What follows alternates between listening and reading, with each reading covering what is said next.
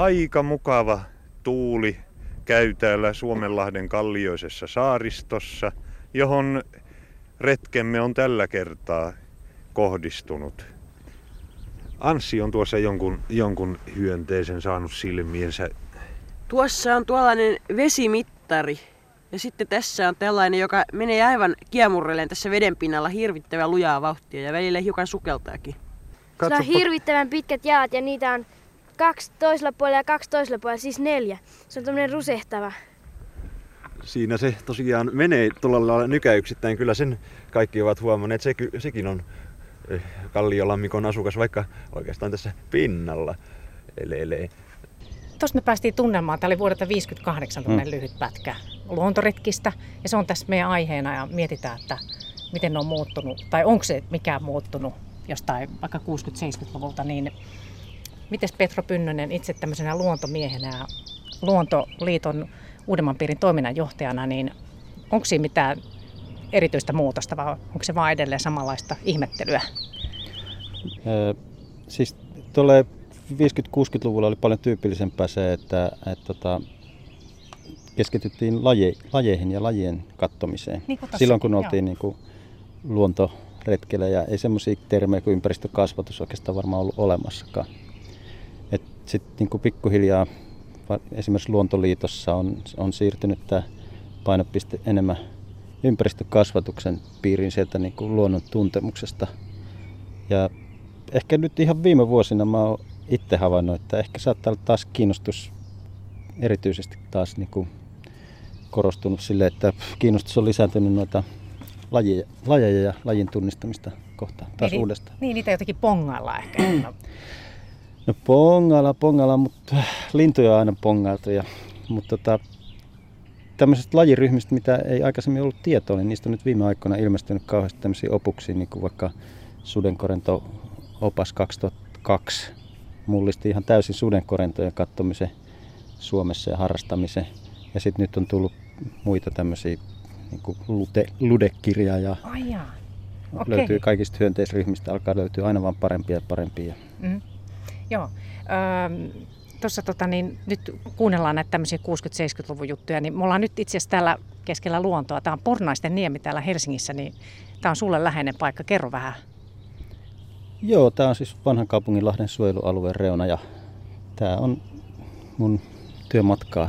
Pyöräilen tuolta Lahden läpi melkein aamu, joka aamu töihin tuonne töille. Joo. Ja mä mietin just, että täällä nyt, jos missä voi tehdä tai tämän tyyppisessä paikassa havaintoja. Me ollaan nyt jo nähty vaikka mitä lintuja sä esittelit. Tuolla oli kerttusia ja, ja mitäs kaikkea me ehdittiin tuossa matkalla nähdä. No siinä oli jo ruokokerttusta ja rastas- ja viitakerttusta ja satakieliä sun muuta. Mitäs tässä muuten laulaa? Vaikka mitä. Kymmenkunta lajia löytyy heti tuosta. Oho. Tässä on hieno, hieno mahdollisuus nyt päästä, olla nykyhetkessä sitten myös menneessä. Niin tämä eka juttu, niin tämä on vuodelta 70 tämmöinen Älä riko luonnon rauhaa, niin tässä toimittaja Antero Ikonen on, on lasten kanssa luonnon äärellä. Me olemme nyt saaneet tämän nuotion syttymään tähän ja hyvin ja se näyttää palavankin. Ja onhan se mukavaa, kun on täällä, kun luonnon ääressä on, niin on jotain tulta, jossa voi keittää ja paistaa ja on, olla muuten vaan sinne tulta. Ei, älä. Se on iso viereen. Hei, vielä se hei. Tappelee. Ei, me käytetään vielä? Mihin me pistetään? Pistetäänkö uimaan? Tuossa Ei vaan, hei kuule. Toinenkin. Mennään se. Pistä uimaan, pistä uimaan. Siinä on nyt kaksi, on pieni. kaksi sammakkoa. Tuo toinen on ihan, ettei väitä mitään siitä.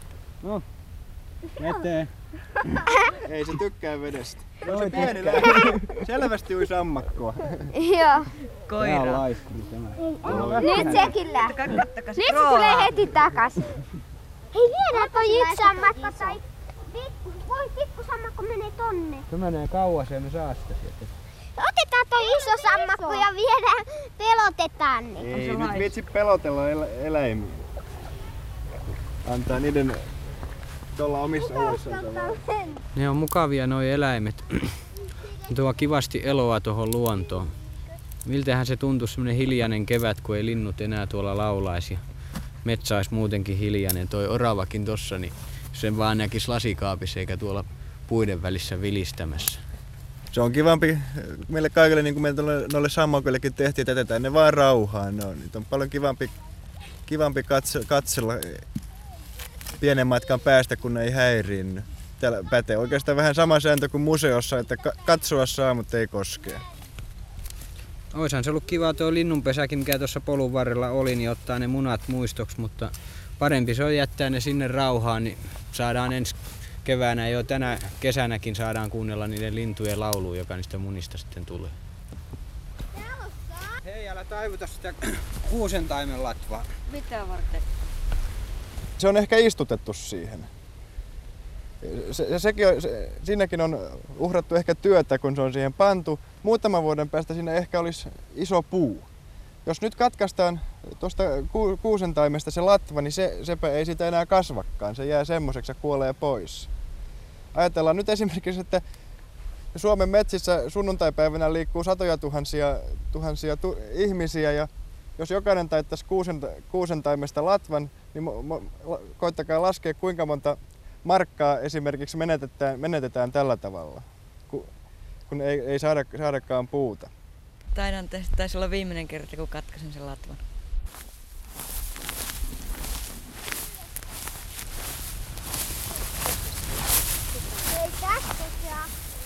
No niin, tuoreimmat tunnelmat tästä.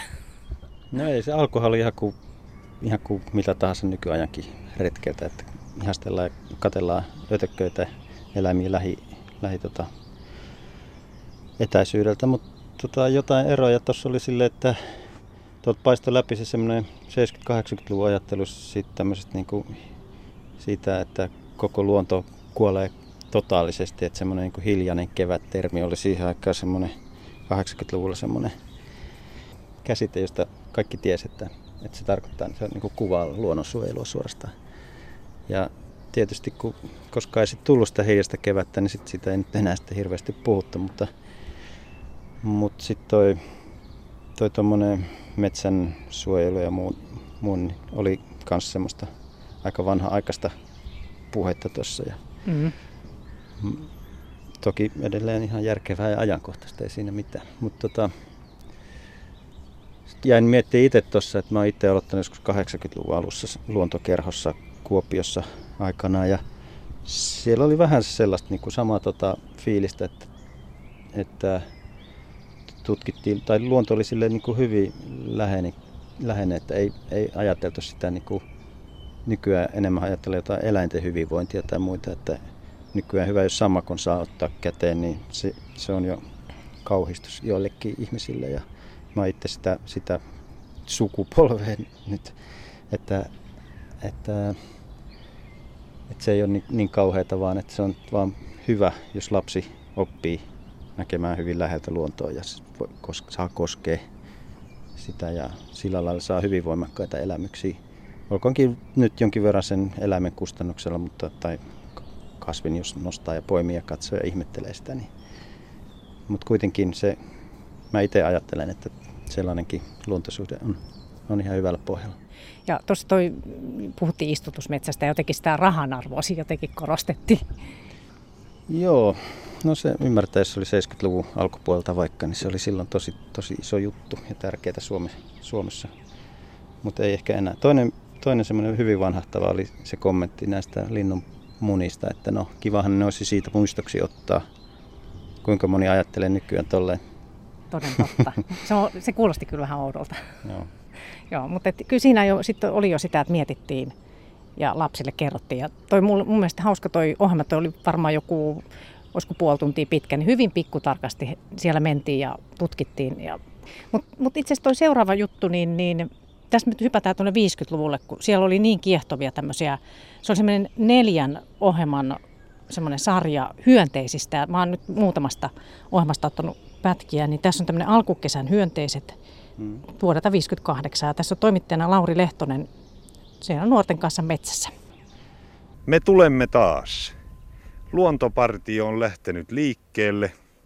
Keväinen luonto levittäytyy tässä ympärillämme – ja täällä on matkassa vanhat tuttavanne Anssi, Jukka ja Kirsti edustaa nuorinta polvea tässä meidän joukossamme. Ja Tällä ensimmäisellä matkallamme on asiantuntija oppaanamme professori Ens Palmeen. Tässä on aika lailla kukkaloistoa ympärillämme. Tässä on kevätesikkoja oikein kovasti ja sitten on valkovuokkoja vielä muutaman, mutta tuntuvat jo lähinnä lopettavan kukkimistaan. Mitä sinä Kirsti olet nähnyt? Orvokeita ja sitten tuolla ojan reunassa on leinikeitä. No niin, aika lailla tässä luonnossa on jo tätä väriloistoa. Sinä Anssi olet tuota heinän pituutta varmasti tutkinut. Mitä voit siitä kertoa? Se on jo 10 senttiä enemmänkin tässä tämä. Mutta varmaankin olette kuulleet, tuolla puissa on jo elämää. Siinähän on peippo, juuri varmasti kuulittekin. Ja räkätti on tuolla kauempana. Mutta hyönteiset ovat nyt näiden meidän matkojemme päätarkoituksena. Ja niinpä meillä onkin täällä matkassamme tuohon levitetty nurmikolle valkoinen lakana. Meillä on täällä haavi ja seulakin tässä edustaa hyönteistutkijan välineitä. No niin, mä otin tästä, tästä tämän haavin nyt ja... Saa nähdä, mitä sieltä nyt tulee. No niin, tässä mä levitän tämän sisällön tähän lakanan päälle. Et tässä on tämmönen luteen tapainen. Niin, tuo on jonkun niittyluteen toukka. Tämä ei ole aikuinen. Siivet näkyvät olevan vielä kehittymättömät. Tuossa näkyy olevan heinäsirkan toukka. Anteeksi, ei olekaan. Se on hepokatin toukka, joka ei kai ole muuta kuin noin sentin mittainen. Ja tästä tulee sitten semmonen viiden sentin mittainen hepokatti. Niin tulee.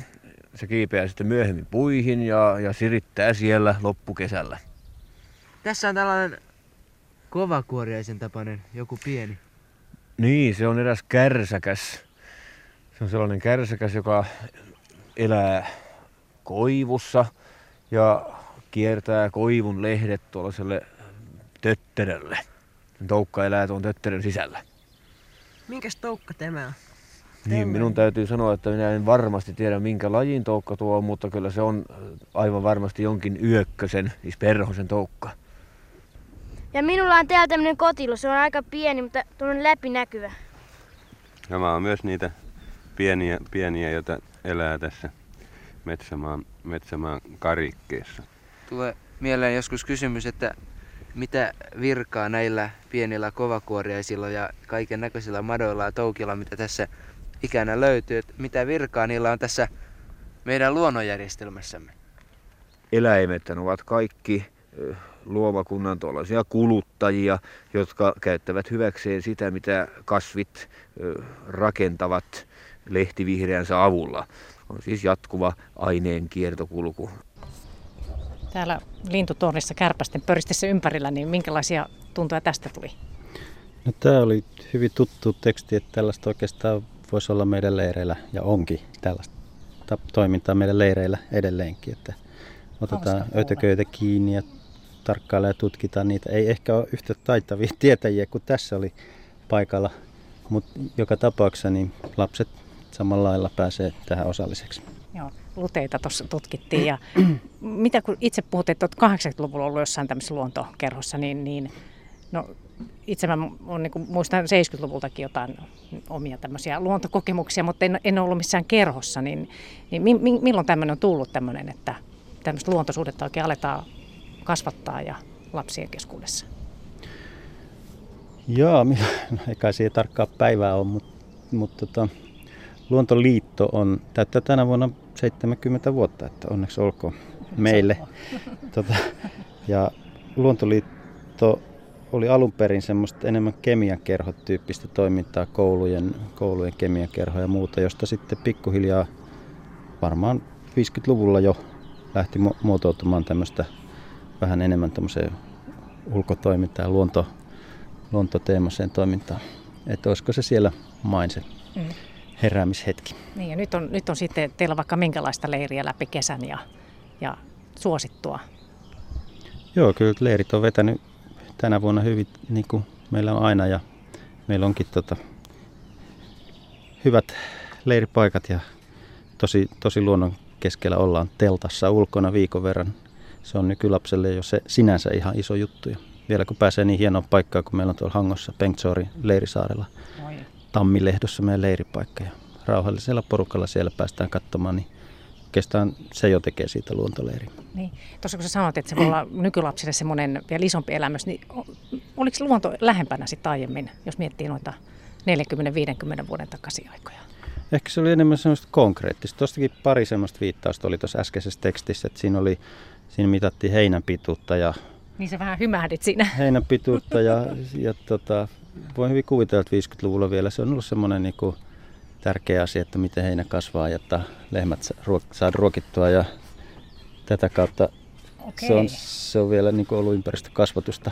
Mutta se on kuitenkin ollut se pohja, mistä se sitten pikkuhiljaa lähtenyt tämmöiseen niin kuin laajempaan ja monimuotoisempaan ympäristökasvatukseen. Joo, mä ihmettelin sitä heinää justiin, mutta mm. siihen löytyi selitys. Joo. Ja sitten toi lajin tuntemus noilla, noilla tota, oppailla tuossa oli sellaista, joka pisti vähän korvaa, että saattaisi olla semmoista metsä, koulussa opittua. Joo, mun mielestä toi toimittaja oli tämmöinen metsänhoitaja. Joo, se, Joo. se jotenkin näkyi siitä tuosta lajin tuntemuksesta, miten hän heti tiesi, että tämä on kärsäkäs, joka tekee tuhoja koivulehdille, joten sieltä, se on niin kuin tälleen maatalouden ja metsätalouden historiasta kanssa lähtöisin tämä luontosuhde aika paljon mm. suomalaisilla. Joo, joo toi, että ketkä on sitten opastanut tosiaan metsän, metsäalan ihmiset sitten tuossa jutussa. Mutta jatketaan edelleen tämän saman porukan kanssa ja tässä nyt sitten tämä vuodet 58 edelleen, niin tässä tutkitaan uimarantojen hyönteisiä. Siellä siis edelleen toimittajana Lauri Lehtonen. No onko vesi kylmää? Ei ole, tulkaa uimaan vain. Ei, ei, meillä on vähän tärkeämpiä hommia nyt. Tänään mehän ollaan tultu tänne tutkimaan rannan eläimiä. Niin täällä on taas radion luontopartio liikkeellä. Anssi, Jukka ja Kirsti. Ja asiantuntijaoppaaksemme olemme saaneet professori Ernst Palmeenin. Olemme pysähtyneet tänne Suomenlahden rantahietikolle. Tässä on tämmönen niin kuin levää vyöhyke tässä rannassa. Tässä on vesilinnun sulkia. Niin on, ja sitten täällä näyttää olevan aika paljon kaikenlaisia simpukoitten kuoria. Tässä on tällaisia sydänsimpukan kuoria. Se, kun sitä katsoo näin sivulta päin kahta kuorta, niin ne ovat aivan kuin sydämen muotoisin kuvionsa. Niin on. Tämä sydänsimpukan tuntee siitä, että sen kuori on, on uurteinen. Tässä näkyy olevan sitten toinen simpukka, joka, toinen valkoinen simpukka, jonka kuori on aivan sileä. Se on Itämeren simpukka. Se on suunnilleen samaan kokoinen kuin tuo sydänsimpukkakin. Niin, ja tuossa näkyy olevan, olevan kolmas valkea simpukkalaji. Tämä on hietasimpukka, joka on paljon suurempi kuin, kuin sydänsimpukka ja Itämeren simpukka ja elää hiekkapohjalla. Tässä on muuten kolmaskin laji, neljäskin simpukkalaji. Silloin meillä onkin kaikki nämä Itämeren pohjoisosien tärkeimmät simpukkalajit tässä esillä. Tämä on No. Sinisimpukka. Aivan oikein. Sinisimpukka se on nimi Mytilus edullis. Minä en muistanut sen suomenkielistä nimeä. Tämä on äh, laji, jota myöskin syödään aika paljon, vaikka ei meillä. Meillähän se kasvaa kovin pieneksi. Ja sitten täältä löytyy usein erilaisia luteita myöskin. Onko kukaan löytänyt mitään ludetta täältä? Täällä on äh, usein tuollaisia hyppiviä luteita, jotka ovat ominaisia juuri erilaisille rannoille. Niin sinähän Kirsti niitä koitit pyydystellä tuolla. Niin ja niitä on hyvin vaikea saada kiinni. Niin on niin pieniä. Täällä on yksi, täällä on yksi, mutta, mutta, mutta totta viekoon nyt sitä ei saa kiinni. Tässä tulee nyt. No, nyt se katos. Täällä löytyi. Täällä löytyi kans, nyt se on kynnen välissä, ei pääse. Siinä on kyllä lude, mutta nämä ei ole niitä hyppiviä lajeja. Tämä on eräs laji, joka elää tuossa näillä merenrannikon heinillä, heinillä syö ni, imee niistä ravintoa. Tässä on tämmöinen omalaatuinen, omalaatuisen näköinen toukka, joka menee ikään kuin möngerellen eteenpäin vai miten päin se menee oikein? Niin, Sillä on, onko sillä häntä tuossa kun se menee Niin sillä häntää on, mutta sillä on takaruumis. Se on, se on muurahaisleijonan toukka. Se on erään korennon, erään verkkosiipis korennon toukka. Kaivakaapa tuo toukka ylös tuolta. Se, saatte nähdä, miten se kaivautuu tuohon maan sisään. No nyt Tässä, tässähän se onkin, se onkin. Minun kämmenellä. Menee äärettömän nopeasti. Nyt siitä näkyy enää vain leuat, vaikka se äsken oli pinnalla. Otetaan taas tuohon hiekan pinnalle se. Päästään tuohon se irti ja katsotaan, kuinka se menee hiekkaan. Nyt se on hetkeksi näkyjään siinä vähän, se on vähän hämmästynyt. Nyt se lähtee menemään. Nyt se lähtee menemään. Joo. Ja nyt se on jo jokseenkin näkymättömissä. Joo. Noin pian se kaivautuu maan sisään. Musta oli ihanaa toi, että se oli hämmästyneen näköinen se ötökkä. niin, no Mutta se on ihanaa pientä on. tarkkailua, siis lähitarkkailua. Mutta että, mitäs siinä oli tosiaan kesäsi ötököitä sudenkorento muun muassa? No ei ollut sudenkorento, vaan muurahaiskorentoihin Okei, kuuluva okei. laji. Ja muurahaisleijonaksi sanotaan sitä Ah. sen toukkaa, mikä elää tämmöisellä hiekassa Niin. kuivalla maalla. Ja pyydystää sieltä suppilosta muita ötököitä syötäväksi. Niin kun sä oot erikoistunut muun sudenkorentoihin. Joo. Suomen sudenkorentoseura on perustettu 2006 ja mä olin siinä mukana perustamassa sitä muun muassa. Niin Ja niin, nyt niin kuin sä sanoit tuossa alussa, että nyt tiedetään jo niin paljon, että kaiken maailman ötököistä ja muista, että sit voi erikoistua ihan, ihan vaikka mihin. Joo, todellakin, että hyönteisiä on niin älyttömästi lajeja, että kukaan varmaan tiedäkään, kuinka monta lajia Suomesta löytyy. Mutta sitten keskittymällä johonkin lajiryhmiin niin on hyvä tapa aloittaa, että monet on, monet on just aloittanut sudenkorentoja katsomaan ja sitten pikkuhiljaa kiinnostus leviää sitten muihinkin lajiryhmiin. Mutta se on tätä, tota, mitä mä sanoin äsken, että vähän siihen suuntaan on ehkä taas menossa tämä luonnonharrastus. Mutta no en tiedä, ympäristökasvatus ehkä tulee vähän perässä, että tärkeää tota, ympäristökasvatuksessa on en, enemmänkin edelleenkin, me Luontoliitossa ainakin nähdään se, että semmoinen elämyksellisyys, se, että lapsi saa itse kokea sen siellä luonnossa ja ihan vaikka leikkimällä jotain ötökkää siellä tai ötökkäleikkejä tai ihan mitä taas, ei, ei todellakaan tämmöinen lajintuntemus ole, ole mikään must, että se, se luontosuhde tulee kyllä paljon ihan semmoisilla pienillä, pienillä yksinkertaisilla arkielämäasioillakin. Ja, ja se on tuossa mun mielestä tosi ihan ihaltavaa toi, että, että ne otti niin ja todella, todella tarkkaa kattoa, varmaan suurennuslasilla.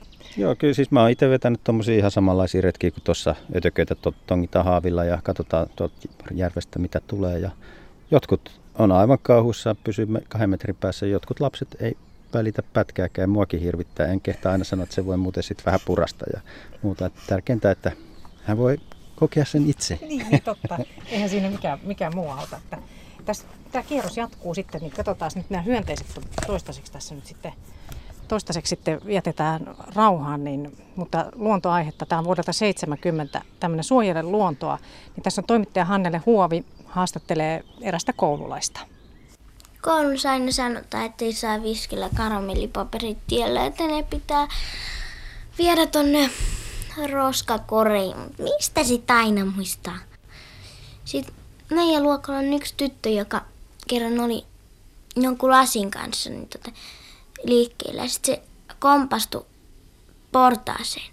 Sitten se lasi meni rikki ja sitten tuli siru tähän käteen. Se on ihan sama, että jos esimerkiksi ihan tahalla semmoisen lasin rikkoo ja sitten siihen voi astua jalka ja mennä siru sinne niin. Ja sitten joku eläin voi astua siihen. Sitten sit niistä tulee semmoisia nilkuttavia eläimiä. No onko siellä teidän metsissä lasinsirpaleita? Ei siellä kai erikoisemmin paljon ainakaan ole. Voi siellä vähän olla, mitä sinne nyt on joskus mennyt. Taikka jäänyt. Oletteko te käynyt semmoisissa retkipaikoissa, joissa on ollut paljon kaikenlaisia suttuisia papereita ja lasinsirpaleita? Ei me semmoisissa paikoissa olla käynyt. Ne on tavallisimmin olleet semmoisia kauniita ja puhtaita paikkoja. Mitä luonnolle tapahtuu, kun sinne paljon heitetään kaikkia roskaa? Tulee ruman näköistä ja sit, sit kun sit oikein paljon tulee sitä roskaa, niin sieltä ei sit enää sit alkuperäistä niin kuin maata esimerkiksi näykkää just paljon. jos järvelläkin oikein paljon laittaa jotain kaikki tavaraa, niin siitä tulee semmoinen, että hiiri siellä päällä juoksee.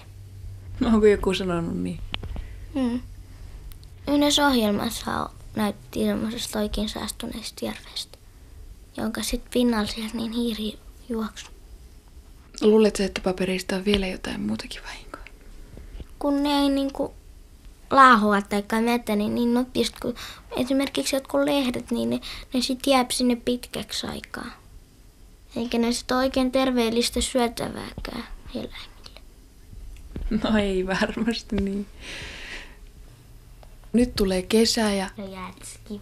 Ja jätski. Niin mihin jätskypaperit? Taskuun. Mikäli tasku sattuu olemaan. Sitten jos on roskakori, niin roskakorin. Ja minne sattuu. On vielä pari selvittämätöntä asiaa. Mikä on luonnonpuisto ja mikä on kansallispuisto? Molemmat on perustettu nimenomaan valtionmaille ja luonnonpuisto tarkoittaa sellaista aluetta, jossa luonto säilytetään alkuperäisessä asussaan ja sinne pääseminen vaatii erityisen luvan. Sen sijaan kansallispuisto, vaikka niissäkin luontoa pyritään tehokkaasti suojelemaan, niin ne ovat tarkoitetut yleisiksi luonnon nähtävyyksiksi, jonne on melko vapaa pääsy kylläkin tiettyjen sääntöjen puitteissa. Niin, tämä oli nyt tämmöistä luonnonsuojelua. Tämä oli vuodelta 70. Siinä tosi mun pitää sen verran sanoa, että mä oon tätä leikellyt, että tässä oli musiikkia ja kaikkea välissä, että sen takia tuossa niin toi asiantuntija pomppasi sitten. Joo. Ei, siinä oli siis harvinaisen fiksu tyttö, ketä haastateltiin. Mm-hmm. Ei siinä ole paljon sanomista. Tota, mm. Kyllähän, no ihan sama, sama tota, luonnon roskaaminen on edelleenkin ajankohtainen aihe. Mä uskoisin, tai haluan uskoa, että suuri osa suomalaisista on sisäistänyt tämän kyllä nyt niin kuin tosi hyvin, että roskat viedään mukanamme. Ja muistan, kun isä pappa aina sanoi, että, että, että paikka pitää jäädä aina, leiripaikka pitää jäädä aina siistimmäksi kuin tullessa. Ja mun mielestä se on tosi hyvä, hyvä periaate edelleenkin. Mutta toki valitettavasti juhlapaikoilla ja tämmöisillä paikoilla, missä paljon käy ihmisiä viettämässä aikaa grille, pihagrilleen tai tämmöisen kertakäyttögrilleineen ja kaljat pulloineen, niin semmoisilla paikoilla ne sitten tuppaa unohtumaan siinä mm. lähdön hetkellä. Joo, ja sitten kun eväitä mukana ja muuta, että meillä on tässä niin termari ja sitten on ker- ei ole kertakäyttömukit, mutta muovimukit ja kaikki mm. otetaan tästä nyt mukaan, kun ollaan täällä luontoretkellä itse täällä. Loistavaa. ja tosiaan niin täällä Pornaisten niemellä vähän alkaa tuulla kyllä lintua. Onko muuten mitä havaintoa nyt? Oletko tehnyt mitään tässä? Siis Tuossa on tota, haastatteluaikana näkynyt pari kalasääskeä, yksi ruskosuohaukka ja nuolihaukka muun muassa no, lentänyt tuosta ohi. Joo. joo. Täällä pesi satakunta par lajia heti tällä joo. näkyvällä alueella. Joo, tässä on hienoa kaislikkua, tosi upean näköistä. Itse kun olet tämmöinen luontomies Petro Pynnönen ja, ja tietysti Luontoliitossakin paljon kokemusta, niin puhuit tuossa, että olet saanut niin kuin kotoa sitten semmoista opastusta, niin, niin meneekö se sitten niin? Onko se se semmoinen, miten lapsia kasvatetaan tähän, miten toimitaan? No totta kai. Totta kai ne tärkeimmät mallit tulee sieltä kotoa. Että ylipäätänsäkin ympäristönsuojelu ei ole edes mahdollista, jos, jos tota, lapsen kotiolosuhteet ei, ei ole kunnossa. Että ei, ei, jos on isompia ongelmia, niin ei silloin kyllä luonto sinänsä tunnu, tunnu semmoiselta tärkeältä asialta. Että ensin pitää olla, pitää olla tota, itsellä hyvä olo, että pystyy pitää luonnosta huolta tai ottaa, osaa ottaa huomioon se. Mm. Että kyllä tämä, vaikka me puhutaankin luontoliitossa koko ajan niin ympäristökasvatuksesta ja ympäristösuojelusta, niin tämä on kyllä samalla myös nuorisotyötä. Ja oikeastaan yhä enenemässä määrin voisi sanoa, että niin kuin jos pahoinvointi lisääntyy yhteiskunnassa, niin se kyllä näkyy myös meillä. Ja on tosi iloinen ja ylpeä siitä, että me saadaan tota, ottaa mukaan nuoria, jotka saattaisi olla syrjäytymisvaarassa hyvinkin tuossa muuten elämässä. Siinä näkyy se nykyaika tossa sitten. Ja nyt puhutaan kaikki, että metsät tuo hyvää oloa ja luonnossa liikkuminen. nyt, nyt tiedetään paljon siitäkin ehkä enemmän kuin ennen. Todellakin, joo. Siitä on varmaan ihan tutkimuksia, että metsässä luonnossa oleminen aiheuttaa hyvää oloa, sitä ei tarvitse olla tutkija tajutakseen se itsekin, kun menee vaan kokeilemaan. Ja myöskin näissä, näissä arkistopätkissä niin yhtä lailla siellä on nautittu ja haettu sitten sitä elämystä, vai mikä, mikä sun mielestä on se tärkeä juttu, mitä luontoretkiltä haetaan? Luontoretkille. No sillähän se on jokaisen oma asia, minkä takia menee luontoon ja mitä sieltä hakee, mutta ehkä mä itse haen semmoista niinku rauhaa, semmoista hyvää oloa ja vähän semmoista, öö, miten sen sanoisi? Niin, se on niin helppo määritellä aina. Ei, ei ole, se on, se on semmoinen, tuntee jotenkin olevansa niin kuin oman itsensä herra siellä luonnossa myös. Mutta se ei ehkä liity tähän ympäristökasvatusaiheeseen sinänsä. Mm-hmm, mutta ihan, ihan niin kuin olennaista, että yhtä lailla ennen, ennen osattu sit nauttia siitä, siitä tunteesta. Öö, sitten tämä seuraava juttu, niin tämä on sitten tämmöinen Tunturipuron varrelta. Nyt hypätään vuoteen 60. Toimittaja Erkki Ojanen on sitten lasten kanssa Muonio Tunturilla, niin kuunnellaan tästä. Viimekohan me liian paljon tavaraa mukaan. Minusta ainakin tuntuu, että tämä reppu on aivan liian painava. Mm, kyllä se alkaa jo tuntua selässä. Ainakin jaloissa tuntuu niin kamalasti. Jouko, älähän mene niin kauaksi. Kuule, sieltä menee aivan väärään suuntaan. Meidän on mentävä nyt ensin tuonne laelle. Tästäkin me jo näemme hyvin, mutta mennään nyt vielä vähän korkeammalle, niin näemme oikein komeat muoniomaisemat. Kyllä minä tätä joudan. On aivan toista, jos me olemme täällä heinäkuussa tai juhannuksen jälkeen. Tällainen tyyni puskikko veden varrella. Silloin täällä on sääskiä niin tavattomasti. Niitä saattaa tosiaan joinakin vuosina olla niin, että ilma on aivan harmaana. He, kuuliko kukaan? Jotakin, joku kotkotti. Se on, se on riekko. Nyt se varoittaa. Se on huomannut meidät ja kohta se lähtee. Sinne se meni kohti Pallasjärveä lenti. Sehän oli ihan, ihan valkoinen. Niin, jaa. Se on siltä se näyttää näin syksylläkin jo. Tämä riekko on nimittäin sellainen, joka muuttaa väriinsä. Pelästytkö sinä Pertti yhtään? No kyllä vähän se. Kyllä se joskus, kun on mustikassa tai marjassa, hillassa tai tunturikuruissa on, niin juuri kun marjaa ottamassa ja tuo siitä lähtee äkkiä, niin siinä on ihminen saada halvauksen. Mutta katsokaapas pojat tuonne kohti tuota keroa. Siellähän on iso haukka. Mikä se on?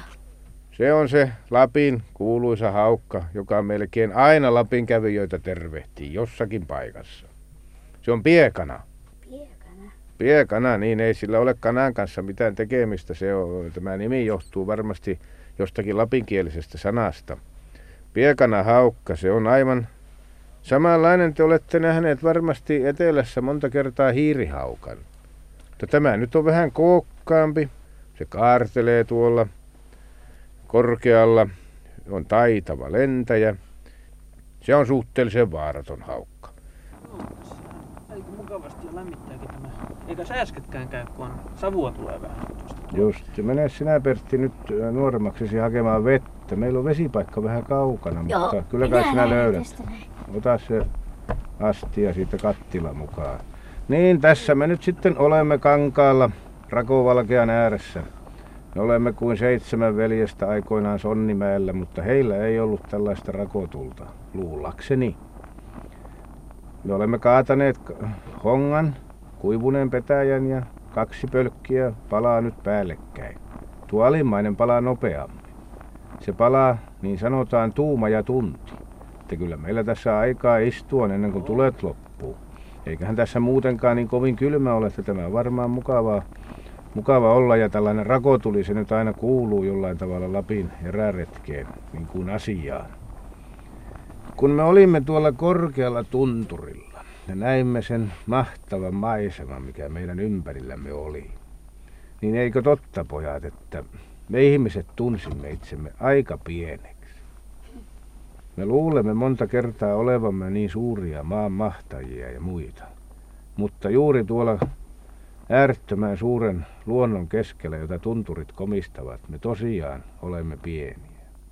Onhan täällä suuressa tunturissa jotakin pientäkin.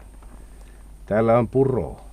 Te huomasitte sen, miten se aloitti juoksunsa tuolla ylhäällä. Kivien välissä vähän vesilirisi. Siitä se paisui ja jatkoi matkaansa ja tulee jokena järviin ja sieltä toisten jokien kautta mereen.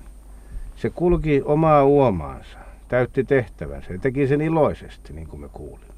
Sehän se on meille ihmisilläkin pääasia, olemme me sitten suurempia tai pienempiä, kunhan me vain täytämme tehtävämme ja teemme sen iloisesti. Otin Lapissa. Joo, siinä oli oikein opettaja-auktoriteetti mukana. Mm-hmm. mm-hmm. Ja tota, tuolla tyylillä ei pärjäisi kyllä nykyään enää tuolla kasiluokkalaisten edessä. Että, et, tota, kyllä joo, tämä oli hyvin vanha aikaista ja vanhahtava, vanhahtava puhetyyli. Ja, ja tota, no, siinä oli semmoinen todellinen opettaja-oppilasasetelma. Karttakeppi melkein kädessä niin, metsissä. Niin, niin, ihan siis tuommoista, en osaa oikein sanoa, perusturinointia. Kyllä. Mutta tuo loppu, se pohdiskeli siinä lopussa tätä, että mä mietin sitä, että mitä sieltä luonnosta ehkä lapsikin, ja, tai mitä sä toivot, että, että mitä sieltä saisi. Tuossahan nyt oli tätä, että ihminen tuntee itsensä pieneksi ja tunturin lailla, mutta tämmöisiä ajatuksia, mitä luonnossa soisi ehkä tulevan. Ehkä semmoista, että, että me ei pärjätä ilman luontoa. Se voisi olla semmoinen tavoite meillä, mutta se, se mihin, miten, mihin sillä siihen pääsee, niin olisi just se, että yhä useampi hiffaisi tämmöisen luontosuhteen, jota sitten pystyisi ylläpitämään ja sit, e, eihän sitä pysty tota, paljon luontoa arvostamaan, jos semmoinen suhde puuttuu, että puut on vaan puita ja linnut mekastaa ikävästi eikä saa nukuttua tyyppistä, vaan että jos, jos kaikilla on, on selkeä luontosuhde, niin varmasti se kunnioitus sitä kohtaa on sit suurempi ja sitä kautta niin tuommoiset luonnonsuojelukysymykset ja muut niin on paljon läheisempiä ja semmoisia arkisia suorastaan. Mm. Niin se vaatii sitten, että sinne pitää sinne luontoon mennä ja ottaa kämmenelle joku lutikka. Kun että, että kun ny, nykyään on niin teknistä, että sitä katsotaan netistä melkein, että jaha, täältä se näyttää. Luontohan on joka paikassa, ei sinne tarvitse silleen mennä, kun ovesta ulos astuu, niin ja kyllä ihminenkin tänne luontoon kuuluu, että, että kaikki kaupunki, kaupunkiluonto ja kaupunkikulttuuri niin on, on yksi osa sitä ja ei sitä yhtäkään ole pakko käteen ottaa. Että siitä voi ottaa vaikka valokuva. niin. Siihen Joo, tässäkin... suuntaan ollaan koko ajan enemmän menossa niin kuin luontoharrastuksessa. Totta, ja tässähän me ollaan niin kuin ihan, ihan kaupunkin vieressä ja todella, todella tämmöinen luontokeidas täällä, tämä Pornaisten niemi, että ei tarvitse kauas mennä, että pääsee siihen luontoon.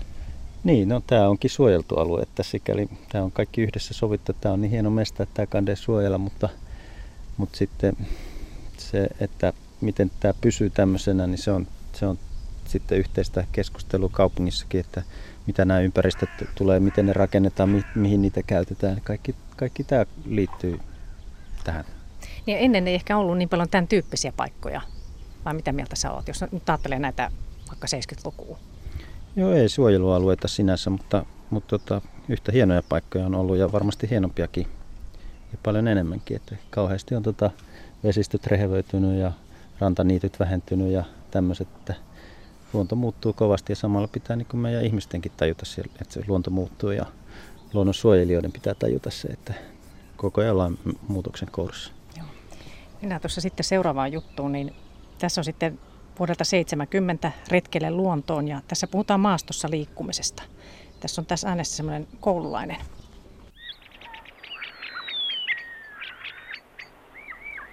Niin, kevät on tullut, kuten kuulitte.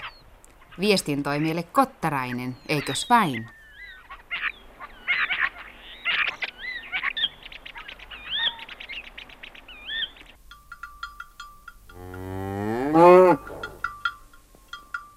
Mä oon tässä keskustellut Jutinsedän kanssa liikkumisesta toisten omistamilla mailla.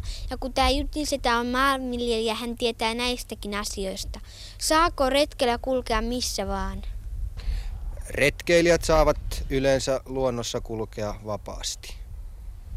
Saako leiriytyä tai tehdä tule mihin vaan? Jos on kysymys leiriytymisestä, jossa pystytetään teltta ja tehdään mahdollisesti nuotio, on siihen pyydettävä lupa maanomistajalta.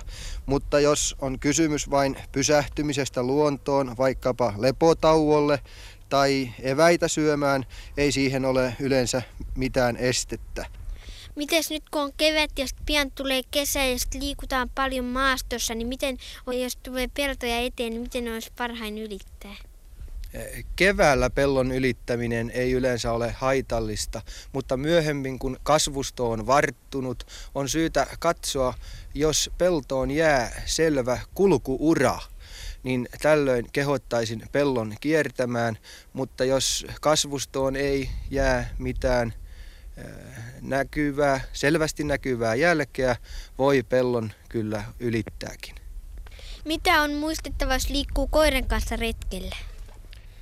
Koira on mukava toveri matkalla ja varsinkin jos se on hihnassa, ei siitä varmasti ole mitään haittaa. Mitä pitäisi muistaa, jos tulee retkellä aitoja tai portteja vastaan? Aita on nykyaikana melko selvä merkki siitä, että on tultu yksityiselle pihalle, kasvitarhaan, laidunmaalle tai muulle alueelle, jonka ihminen on halunnut itselleen yksityiseksi alueeksi.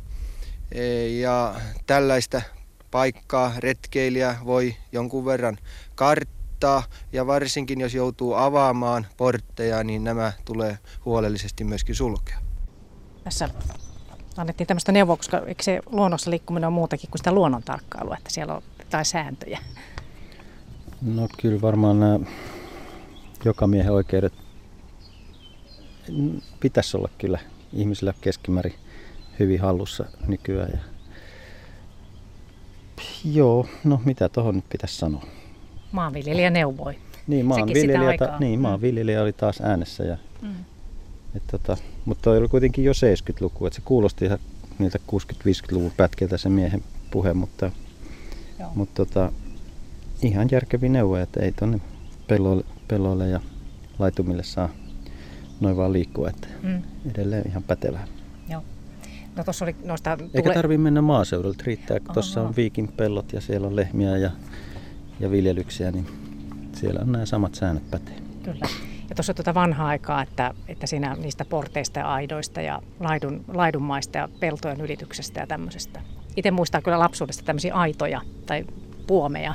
Joo, mäkin muistan just, että tämmöinen karjan laiduntaminen oli paljon yleisempää jossain Savossa, mistä olin kotoisin, niin silloin pienenä ja sieniretkillä aina kun mentiin jostain veräjästä, niin se piti laittaa kiinni, Sama koska siellä musta. saattoi olla lehmiä yhtä ihan hyvinkin. Mm.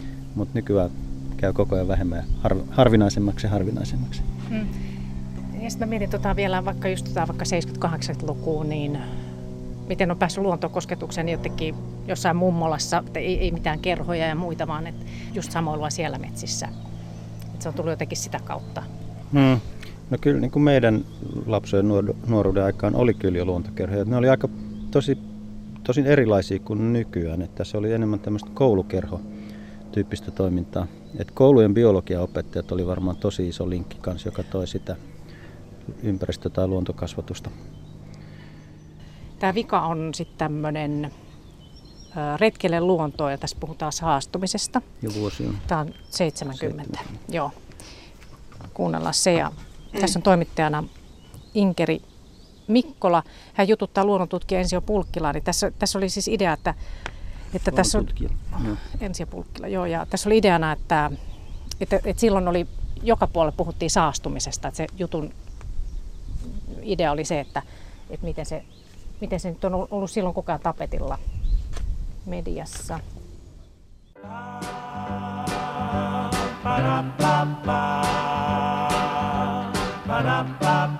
Terve rikkidioksidi, terve hiilimonoksidi, ne ilmaa saa nyt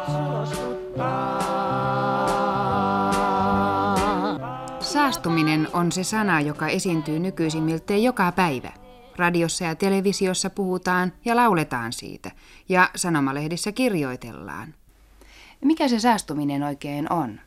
Kysytään sitä luonnontuntija Ensio Pulkkilalta. Ihmisen toiminnan tuloksena syntyy monenlaisia saasteita tehtaista ja muista laitoksista. Ja näyttää sen, että luonnon oma puhdistautumiskyky ei riitä. Ja nämä saasteet jäävät sinne luontoon. Mihin kaikkeen se vaikuttaa? No se vaikuttaa lähinnä niihin, siihen elinympäristöön, missä me elämme. Kaikkein pahimmin nämä saasteet koskevat vesiämme, sisävesiämme, koska vesimäärä on vähäinen. Ja noista puujalostustehtaista ja asutuskeskuksista tulevat myrkyt ja jätteet aiheuttavat sen, että vesien ominaisuus muuttuu ja ne pilaantuvat. Ja sitten nyt on toiseksi myös ilman saastuminen tullut ajankohtaiseksi, vaikka ei tämä ongelma olekaan niin vaikea kuin jossain tuolla Euroopassa tai Amerikassa. On niin kuin herätty huomaamaan, että, että nyt ollaan menty niin pitkälle, että pitemmälle ei enää voida mennä. Entä mitä me koululaiset voisimme tehdä, ettei kaikki täällä saastuisi? Jokainen voi vaikuttaa siihen, että meidän elinympäristömme pysyy mukavana ja että me voimme tosiaan elää täällä. Meidän täytyy suhtautua luontoon ihan toisella tavalla. Meidän täytyy pitää sitä sellaisena virkistysalueenamme ja, ja, ja oikeastaan meidän on koko ajan ajateltava sitä, että meidän toimeentulomme on kokonaan riippuvainen luonnosta. Jos ne luonnonvarat ja hävitetään pois, niin meillä on mitään mahdollisuutta täällä elää ja toimia ja ostaa. Ja sen, sen takia me kuljemme tuolla metsissä ja mailla, niin meidän täytyy aina yrittää suojella, suojella puita ja kaikkia lintuja ja eläimiä, antaa olla niiden rauhassa. Ja, ja sillä tavalla me, me niin kuin huomaamme itsekin, että me kuulumme tähän luontoon. Olemme siitä osa ja meidän täytyy tosiaan suhtautua siihen ystävällisesti, eikä pitää luontoa vihollisena niin kuin joskus vuosittuja sitten. Tai jätekasana. Niin, tai jätekasana, mitä nyt on tapahtunut monta kertaa. Entä onko meillä koululaisilla vielä muita mahdollisuuksia vaikuttaa tähän saastumiseen? No nimenomaan vesien kohdalla meidän on syytä muistaa se, että käyttäisimme sellaisia pesuaineita, jotka eivät sisällä kovinkaan paljon fosforia. Koska fosfori aiheuttaa näiden järvien muuttumista, voimakasta rehevöitymistä. Entä miten tällaiset astianpesuvedet ja meidän pikkupyykkivetemme, heitetäänkö ne järveen tai mereen? Ei niitä saa heittää vesiin, koska muutamissa tapauksissa pienet lammet ovat kokonaan pilaantuneet. Kun nämä kaikki ohjeet muistaisi ja noudattaisi, niin voisi hyvällä omalla tunnolla liikkua maastossa. Joo, siinä oli jo niin, sitä tietoisuutta tämmöisestä paljonkin oli esillä silloin tästä luonnon saastumisesta. Joo, se on tota varmaan just herällyt noihin aikoihin. Tuossa ei vielä puhut, puhuttiin ilmansaasteista, mutta ei puhuttu vielä happosateista, mikä oli sitten 80-luvun puheenpartta enemmän. Tota, joo, tässä oli paljon semmoista, niin kuin, joka herätti mua vertailemaan niin kuin nykyaikaa, että tässä puhuttiin vesien saastumisesta ja 70 niin se on ollut tosi, tosi konkreettinen ongelma. Että tässä, tässä vieressämme on mennyt tämmöinen purkukanava ja esimerkiksi ja kaikki jätevedet tähän laskettiin 80-luvulle asti tähän Okei. koko Lahdelle. 86, kun se loppui se touhu ja vasta. Mm-hmm. Ja tuossa tota, puhuttiin, että vaan pienvedet on niinku kärsinyt, mutta silloin ei ehkä ollut vielä Itämerestä niin selkeästi näkyvissä, että ne kaikki, sanoko, mikä lopulta valuu sinne, va- valuu sinne ja aiheuttaa nyt sitten meidän Itämeren rehevöittymisen. Eli tämä, nämä ongelmat on niin kuin ihan samoja ja nyt kun on tehty tätä politiikkaa tyyli, työnnetään ne vähän kauemmaksi, niin ne ei ole sitten tässä meidän silmien edessä, niin nyt ne tulta kuitenkin tulee sitten vastaan tuon koko Itämeren tilan niin kuin myötä. Joo. Ja sitten tota, tässä pisti korvaan toi, kun hän antoi neuvoja, että mitä jokainen koululainen voi tehdä omilla valinnoillaan. Niin tässä aika lyhytnäköisesti esiteltiin sitä, että jokainen voi pitää oman ympäristönsä siistinä. Eli just sitä semmoista klassista, varmaan 70-luvun ajattelua, että, että ros, ei saa roskata ja niin silloin, silloin luonto pysyy siistinä, mutta tässä nykyajattelussa on hyvin erilaista. Ainakin meillä Luontoliitossa on paljon herännyt tämmöinen kulutuskriittinen ajattelu. Eli mitä enemmän sä kulutat, niin sitä enemmän sä kulutat luonnonvaroja. Ja se, se on niin kuin hyvin erittäin laaja aihe. Se käsittää niin kuin kaikki, kaikki nämä, tai hyvin monta tämmöistä elämäalaa, niin kuin ruoka, pukeutuminen, ylipäätänsä liikkuminen, eläminen, matkustelu, kaikki tämä. Kaikki et, elämä. Et, Mm. et joka, jo, johonkin ne saasteet niistä kolmen euron topeista ja muista, mitä tuolta Kiinassa valmistetuista topeista, niin johonkin ne päätyy ne saasteet ja siinä on sitten vähän turha syyttää kiinalaisia siitä, että ne saastuttaa niin paljon, kun ne oikeasti onkin me, jotka sitä saastetta sinne Kiinaan tuppaa. Joo, se on kyllä niin kuin, että se on niin laaja jo. Ja musta tuntuu, että nuoretkin ja varmaan lapsetkin itse asiassa varmaan tietää tosi paljon. Niin kuin tuntuu, että ne melkein neuvoo vanhempia välillä. Joo, no siis silleen, silleen tuossa munkin duunissa on hirveän optimistinen sillä, sillä lailla, että tosiaan tietohan kulkee nykyään niin tajuton vauhti, että tuossa 70-luvulla on mitään mahista pystyy ajattelemaan sitä, että tämmöinen tilanne on nyt niin kuin 40 vuoden päästä. Ihan mitä sä haluat tietää, niin sä saat sen tiedon kyllä Mm. tällä hetkellä. Mm. Et, ja nimenomaan nuoret osaa sitä käyttää, että mäkin alan nelikymppisenä olla jo, tunnen itteni tosi kankeeksi, kun oma poika näyttää vähän, että miten tuota Googlesta löytyy kaikenlaista. Se on ihan hienoa, hienoa. mutta tuossa vielä Petro Pynnönen, nyt kun me ollaan kuunneltu nämä kaikki jutut tästä liittyen luontoon ja luontoretkeilyyn, niin mitä jäi päällimmäiseksi mieleen näistä arkistopätkistä? Hassu kieli. Kyllä.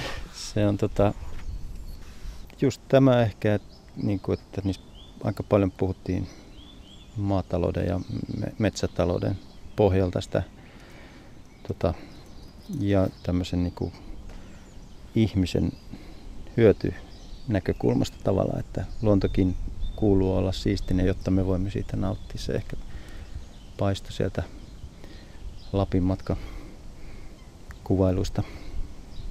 Ja sikäli. Joo, erityisesti siitä. Mm. Mm, että sikäli niin kuin ollaan ehkä, toivoisi ainakin, niin siirrytty enemmän semmoiseen suuntaan, että luonnolle itsessään annetaan se arvo ja tajutaan se, että ollaan itse osa luontoa, eikä sen hyväksi käyttäjiä. Mm. No, tämä kierros nyt on päättynyt, niin kuunnellaan vielä tähän loppuun ihan tällainen fiilistely edelleen niistä hyönteisjutuista, mitä paljon löytyi tuolta just vuodelta 58, niin, niin palataan ihan hetkeksi tähän lopussa siihen. Sitten tässä on tuollainen ihmeellinen otus. Kirsti tulisi katsomaan, osaat sä pelkäämättä katsoa sitä. Kenellä se suurennuslasi mahtaa olla? Otetaanpas esille. Nyt tuossa mentiin suurennuslasilla katsomaan tuommoista. Sillä on kauhean isot hampaat. No niin, sitä voisi sanoa. Siinä on leukoja kerrakseen. Se on tuollaisen ison sukeltajakuoriaisen, su, sukeltajakovakuoriaisen toukka. Se onkin melko lailla julma peto ja taitaapa käyttää ravinnokseen hyvin ahkerasti näitä sääsken toukkia, niiden sääskien toukkia, joista me tällä kertaa olemme oppineet pitämään.